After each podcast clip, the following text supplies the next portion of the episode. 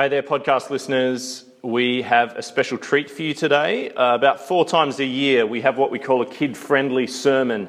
Uh, it happens during school holidays. And basically, I pitch the sermon such that the kids really get the first half, and uh, I, I make some extra comments to the adults at the end. It's an unusual kind of sermon, but it's one that seems to work for our congregation, and I hope it's of benefit to you too. Anyway, here's the sermon. Uh, let's pray, and then I'll speak, um, especially to the kids. But you know how it works, grown ups. I may be speaking to the kids, but I know that you're listening, and I'm kind of counting on you listening um, as well. Let's pray. Our great God in heaven, thank you that your word is so interesting and intriguing, full of stories and truths and wisdom, and most of all, full of great news about Jesus, by which we're saved and by which we're set free. God, would you please open our minds and our hearts to what you have in store for us in your word this morning? Help us to understand, but more than that, help us to actually love what's good and live by faith and learn your ways. In Jesus' name we ask it. Amen. Amen. That's right. Yeah. Now, to get us underway today, um, I'd particularly, I need your imaginations, um, children. Um, I need your, or, or, or, people. I need your imaginations to get into today's topic. And I want you to imagine something. Now, here's the thing. I want you to imagine something and then I want you, I want to hear from you what you would say next. Okay, so I need you to do the imagining and then let me know the next thing that you reckon, if that happened to you, what you would say next. Okay, have we got our imaginations ready? Got our, got our hands ready? Maybe. Yeah, there we go. Yeah, I can see some hands ready already. Great. Um, okay, imagine. Where are you? It's lunchtime. It's lunchtime and you're at school, you're in the playground, and you're sitting with a close friend of yours. You're in the playground at school, sitting with a close friend. It's fairly quiet just where you are. You and your close friend. And then up comes another friend. Okay, here comes another friend coming towards you now, and you can see that that, that other friend of, of both of yours, you all three of you are friends, you, your close friend, and here comes the other friend. This other friend of yours who's coming towards you has something that you want in her hand or his hand. In fact, two somethings. Let's say it's two chocolates, two, but only two chocolates in her hand as she comes towards you both. So let's say it's two chocolates and she reaches out her hand and passes one of those chocolates to your friend who's with you, your close friend beside you, passes one of those chocolates to that close friend. Not yet, Charlie. I'll tell you when. And what does that other, that close friend do with that chocolate? That close friend unwraps it and gobbles it up. What does she do with the second chocolate? What does the friend do with the second chocolate? The second chocolate she unwraps for herself and gobbles it up. Okay? So let's just do a quick little bit of maths. There were two chocolates to begin with. One of them got gobbled by your close friend. One of them got gobbled by the friend who was coming with the only two chocolates. Here's my question. What do you say next? Right? There is none for you. There is nothing for you. You got nothing. There are no chocolates left. What do you say next? Can I see some hands? Yes? Oh man. Yeah, I think that's good. Any others? Yes, Christo. Why wasn't there one for me? Yes. Any other ideas? Charlie? Where's the third one? Where's the third one? Any, uh, yes? That is, you could say that. Actually, I'll talk about that in just a minute because I think in our hearts, that's kind of how we feel, isn't it? Anyway, let me give you, here's another situation. So, um, some more imagining, and then I want to hear more responses. Same thing happens the very next day, okay? Same thing happens. You, your friend, playground, lunchtime, everything's quiet. Along comes the same friend. Except this time, in her hand or his hand, there aren't just two chocolates. Oh, she's struggling to carry them all. There's heaps of chocolates now in her hands. Lots of them. And, and what does she do when she comes to you? Well, she starts sharing them out. One for your close friend, unwraps, gobbles it. One for her, unwraps, gobbles it. One for your close friend, unwraps, gobbles it. One for her, unwraps, gobbles it. One for your close friend, unwraps, gobbles it. One for her, unwraps, gobbles it. Until that mound of chocolates that she could barely carry has got down to just two. And what does she do with the last two? One for your friend, unwraps, gobbles it. One for her, unwraps, gobbles it. There are none for you. Still none for you. That mound of chocolates, I don't know if you love chocolates, but I sure do. Gone and nothing, not a single one. Hands, what do you say? Yeah? You, yes, why couldn't you share one with me? Any other ideas? What else, what you might say? Charlie? That's, uh, yeah, we're going to get to, as I said, we're going to talk about what's going on in their hearts in just a minute. Any other responses? What do you think you'd say? What are you feeling at that point? yeah? Bad, yes. Absolutely. Parents, I've got one for you. I'm looking for a particular phrase and I need your help with it, okay? So you need, here's, here's, here's the situation for you to imagine, parents. Tell me the words that you can imagine a child might say. Now, I don't mean your little angel, of course, but a child. Just imagine, uh, imagine the words that a child might say. What words a child might say if you walk up to two kids side by side and you give one of them, what? The last of the packet of chips just to one of them, or a fidget spinner, a new fidget spinner to only one of them, or you give to that one the promise that they get to have a bit more um, tech time, but you only promise it to one of them. Or that, now, what are the words, the little phrase that you can imagine what um, passing that deprived little child's lips? What's the phrase? That's not fair. Do you know? It's cr- it crawls at us. That's not fair. The two chocolates and they gobbled and they gobbled. That's not fair. It's not fair. Am I right? Let me ask us all. Does unfair stuff, see, what do you do next? Does unfair stuff, does it upset you?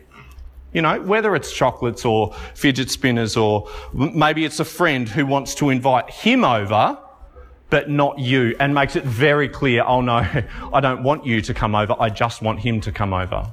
Does unfair stuff, does it upset you? Does it get at you? Or, you know, the teacher raves about her neat work, but you were trying so hard to be neat this time and she didn't even say anything, or he didn't even say anything. For grown-ups, it might be that wounded feeling that we carry sometimes when you got wind of the evening out that, that great evening out that everyone else had that you weren't invited to. Um, or, wow, look, she got another lucky break in life. Yet another one. She gets all of the lucky breaks. Lucky her. Do you know what I mean? How do we react in our hearts? Do we get angry about it sometimes? Do we lash out?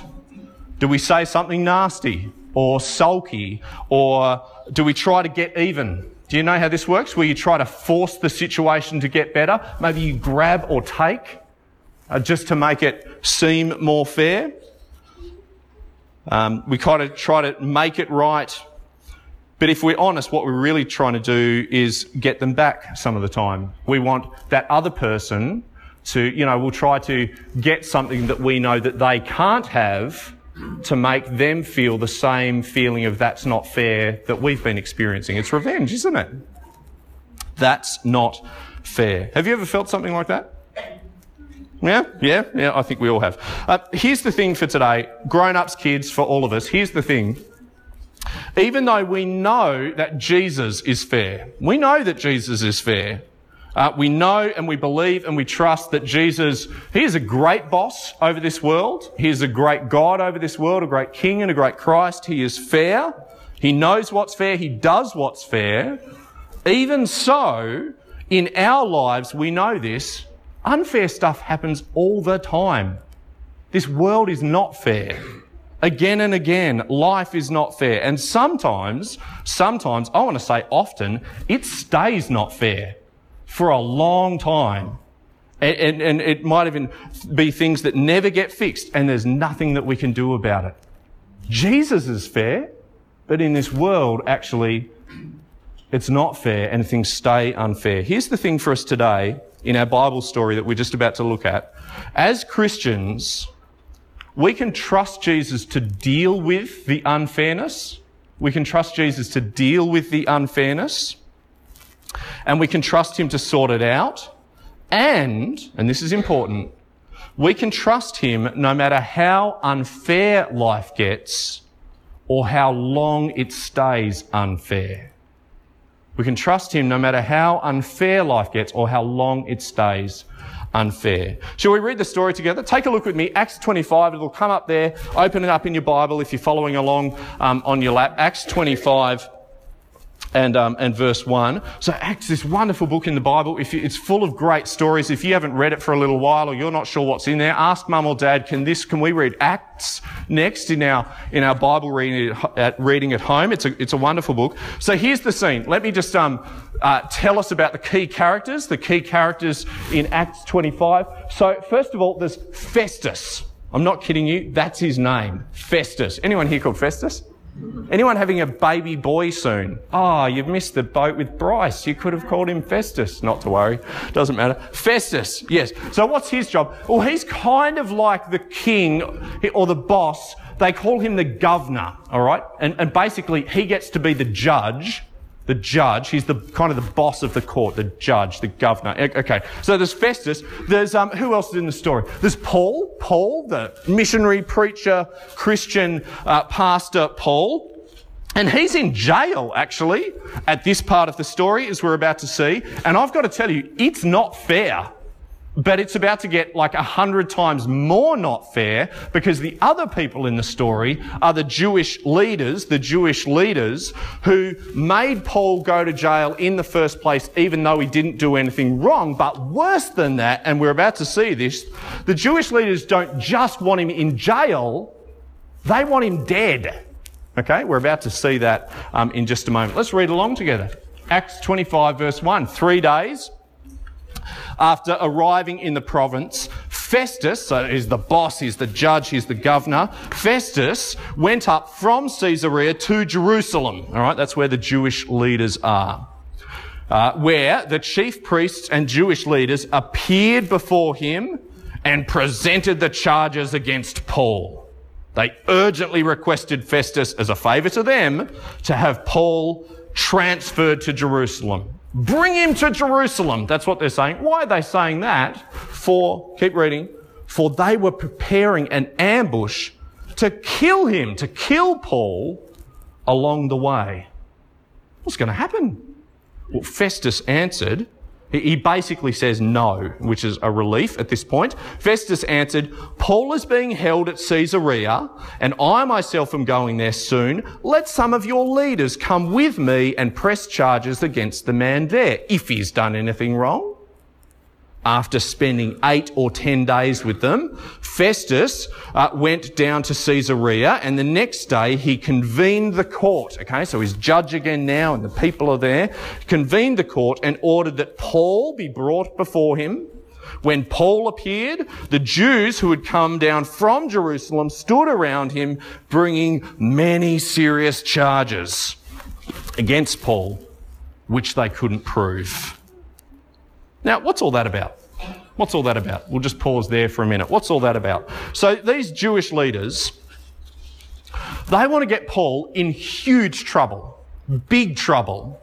Um, he's already in jail, but that's not enough trouble from their point of view. They want more than that. Um, and now, in those days, and in that place, in some places in the world still today, but in those days, in that place, a judge like Festus if you'd done something big and serious and bad enough, could not just put you in jail, could sentence you to death. Right? That was just how it was in those days. And so they, the, the Jews were saying, yep, Festus, Paul has done a bad enough thing. Serious charges. Uh, but wait, did, did Paul do a bad enough thing?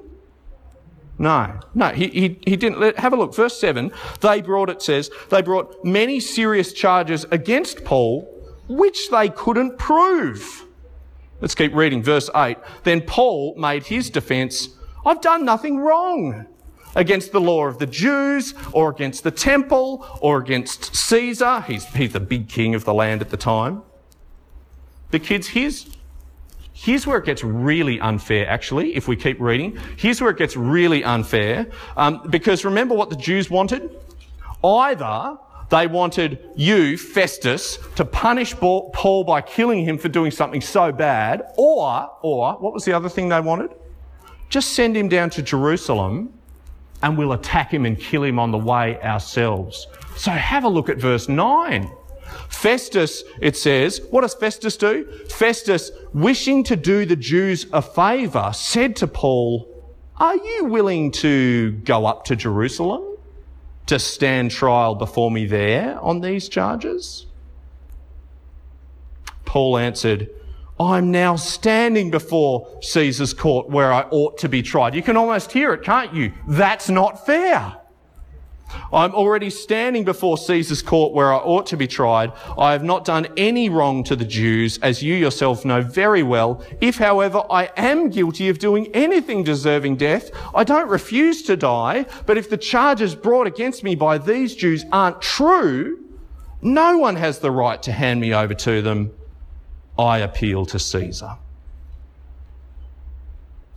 So, kids, here's the thing, and this is in our Bibles. God knows that the world sometimes is deeply unfair, is really unfair, that unfair things happen in our world. Next time an unfair things happens, happens to you in your life, remember that no, the Bible knows unfair stuff happens in this world. It tells me about it. It's not fair. Paul in prison. It's not fair that he's looking like being killed. In this case, he isn't killed, I'm thankful to say. You'll have to read on with uh, mum and dad at home or on your own to find out what happens. He didn't even do anything wrong. It's not fair. So when life gets unfair, remember this God knows about it. God knows about the unfairness of this world. So, what's the lesson then? Well, I reckon it's this. Even when, even when life gets totally unfair, because it's not if, all right, it will. So, when life gets totally unfair, let's still trust Jesus because not only does he know about it and care about it and listen, but we can also trust Jesus because we believe that he will make everything fair in the end. We can trust Jesus because we believe he will make everything fair in the end. So you'll have to ask uh, the, you know, grandma or grandpa or mum and dad, whoever, uh, any of the adults here in the last few weeks, because we've been talking about it. Paul's been saying stuff like this, saying stuff like, my hope is in the resurrection of the dead, stuff like that from the last chapters of Acts. Right? So Paul in prison, maybe going to die. His hope in the end isn't just getting out of jail. His hope in the end isn't just avoiding being killed by the Jews. It's a hope that when Jesus comes back, that's when things are going to be set right. That's when things are going to be fair. That's when things are going to be great. When Jesus comes back as a judge, a better judge than Festus, Jesus will get it right. He will make it fair. Um, and he has the power to do that and the power of life. Is that what he'll do when he comes again? Is that our real hope for fairness in an unfair world? And that means live or die, uh, chocolate or no chocolate. It means we can trust Jesus when life gets unfair. Now, how's that actually changed things? All right? Cast your mind back. Remember you and your friend. All right? We're, we're hanging out, but you're not invited. Remember you and your friend in the playground. Uh, a chocolate for her, gobble gobble. A chocolate for him, gobble gobble, but none for you. Remember uh, the, the wound grown-ups of not being invited or she always gets the breaks yet again and I'm stuck where I am. What does it look like to trust Jesus then? Like Paul, we can still say that's not fair. Okay? It's okay to see it and say that's not fair. But instead of going bananas or getting angry or grabbing or getting back or making them feel the same pain that we've felt, I can say this. I can say, I know it's not fair. And I know that Jesus knows that it's not fair. But I know that he will make it fair one day. Maybe not today, maybe not in this life, but he is my hope. And so I will do what is fair for my part, I won't make it worse and I'll leave it with him to sort it out. I will let Jesus worry about making it right in the end, worry about making it fair. Can we pray together? I reckon we need help in that.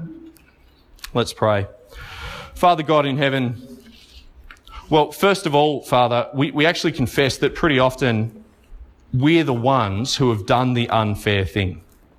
And we're sorry for that. We're sorry for every single time that we have done what's not fair. Maybe with brothers and sisters, maybe we've been greedy and we've got it all for ourselves, or we've taken more than what we know is our fair share or we've gloated and boasted instead of sharing and caring and loving. God, thank you that Jesus isn't just our judge, he's also our forgiver. He took everything not fair that we've done and he died in our place on the cross. And so we are forgiven, we are clear, we are clean. And now he's our hope of everything set right and straight and fair again. God, please help us to trust Jesus when things go wrong we pray that we would, yeah, still have a very keen sense, a very clear idea of what's fair and what's not fair. But we pray that we'd be content to trust you, to be patient, and like Paul, to do what's right even when life is just awfully unfair. We ask all this in Jesus' name and we look forward, God, to the day when Jesus comes back to judge and to do what's fair and to make everything right. Bring that day soon, we pray. Amen. Okay. Well done, kiddos. Um, now, you older ones stick with us, but grown ups, I think I, I actually I, have so been enjoying this um, this series in Acts. There's so much in this we're not going to be able to get to it um, today, but I reckon we could go in a few directions, even with these dozen or so verses in front of us. There's a few directions we could go. I think it'd do us good um, to chew over how to spiritually handle the unfair, um, not just at the little level, but how to spiritually handle the deep injustices of this world, the persistent, um, unresolvable, the areas in this world where we look at them and we say, that is not fair and I don't even know what I can do about it. How do we leave that stuff with the Lord while at the same time doing everything that we are able to do to seek justice in this world. How do we get that balance right? How do we hold those two things together? Um, another angle. Um, we're not we're not going to particularly look at that one. I think it'd be good, but we're going to look at something else. Another angle we could do. I think it'd do us good to chew over that that bit um, from the first bit of my prayer how do we, as Christians, take a firm stand on what is fair and what is right and what is good in the world when we know that we're flawed and unfair individuals? We're often the perpetrators of injustice. Uh, we take more than our fair share when we've got the chance. So how do I go from one situation where I've been unfair and go to another one and then demand what's fair in life? How do we hold that together in our Christian walk? Knowing that Jesus is the judge and he's our judge, but also knowing that he's our forgiver and the hope of forgiveness for everyone else. But instead of those two angles, which perhaps we could tease out in conversation, could I instead point us back just to verse 11 in our text? Just to verse 11 in our text, if you have it open in front of you. Um, I'd like us to see how Paul, he, he clings to his innocence there, but, and I think this is important, he does it, he clings to his innocence without getting high and mighty, without getting uh, puffed up or self-righteous or holier than thou about it. And, and I guess I want to ask as we look at Paul there in verse 11, do we care, do I care um, to live a truly innocent and fair and spotless life before the Lord with the same passion that Paul does in verse 11. So take a look with me there. Let's look from verse 10. I think we should pick it up from verse 10. Paul answered Festus uh, in, the, in the light of all these charges against him. Paul answered, I am now standing before Caesar's court where I ought to be tried. I haven't done any wrong to the Jews as you yourself know very well. So Paul, he knows he's in the clear. He wants to be cleared. He's confident that he deserves to be cleared. And do we remember the last few weeks? Even, even Festus's predecessor, Felix, knew that Paul was in the clear. But look at this. Look at what Paul is willing to put on the table. Just the very next sentence, verse 11. If, however, he says, if, however, I am guilty of doing anything deserving death, I do not refuse to die. why would he say that? Why would he put his own death on the table at a time like this? Unless he wants to drive them to see not just his innocence that is in the clear, but the extent of his passion, his drive, his love for living a pure life before the Lord. Um, John Calvin, the 16th century reformer John Calvin, he reckons these words, they ought to really challenge us as Christians, Paul's response here. Uh, he says this, I'll read it to you. He says, and surely ministers of Christ um, he doesn't mean the guy at the front. He means every Christian. Ministers of Christ, servants of Christ, Christians. And surely ministers of Christ ought to be just as concerned to bear witness to their innocence as to save their lives. Ministers of Christ, the Christians, ought to be just as concerned to bear witness to their innocence as to save their lives. I've got to tell you, do, do you care as much about your innocence as saving your own skin? I'm not sure I do most of the time. And surely ministers of Christ ought to be just as concerned to bear witness to their innocence as to save their lives. You see, at one and the same time in this verse, Paul is showing us, isn't he, what it means to not be terrified of death Right? That is his hope. He, he has a hope that can help him handle that after all. That is his hope in action here. He's showing us at one and the same time what it is to not be terrified of death. He has the hope of resurrection, but also what it means to care deeply that he never be part of any of the brokenness and unfairness and wrongness of this world, the injustice, that he might never be a force for the same kind of brokenness and evil and twistedness that his opponents, even standing across the, the, uh, the courtroom, are so eager to engage in. Paul's words, if however I am found guilty of doing anything deserving death, I do not refuse to die. So the challenge I want to put to us is this as we close. We need to not pretend away the unfairness of the world. That, that, is, that is an important thing. For some of us, it gnaws at us very deeply. We need to not pretend away the unfairness of the world. Life gets brutally unfair. Um, history teaches us that. Our own memories teach us that. The things that haunt us and trouble us, the things that we stew over, the things that we struggle to set aside and we lose sleep over, about the brokenness of this world. No, life's not fair. But get this from the example of Paul here as he follows the example of Christ before him. Get this, playing dirty and playing by the world's rules, joining in the world's unfairness and compounding it, that is not the way for ministers of Christ, for Christians, servants of Jesus to live in this world. We bring no glory to Jesus by living that way. We bring the gospel of forgiveness to no one by carrying on in unfairness. We bring no message of hope of fairness to the lost and to the dying unless we stand apart and stand with Christ in our conduct.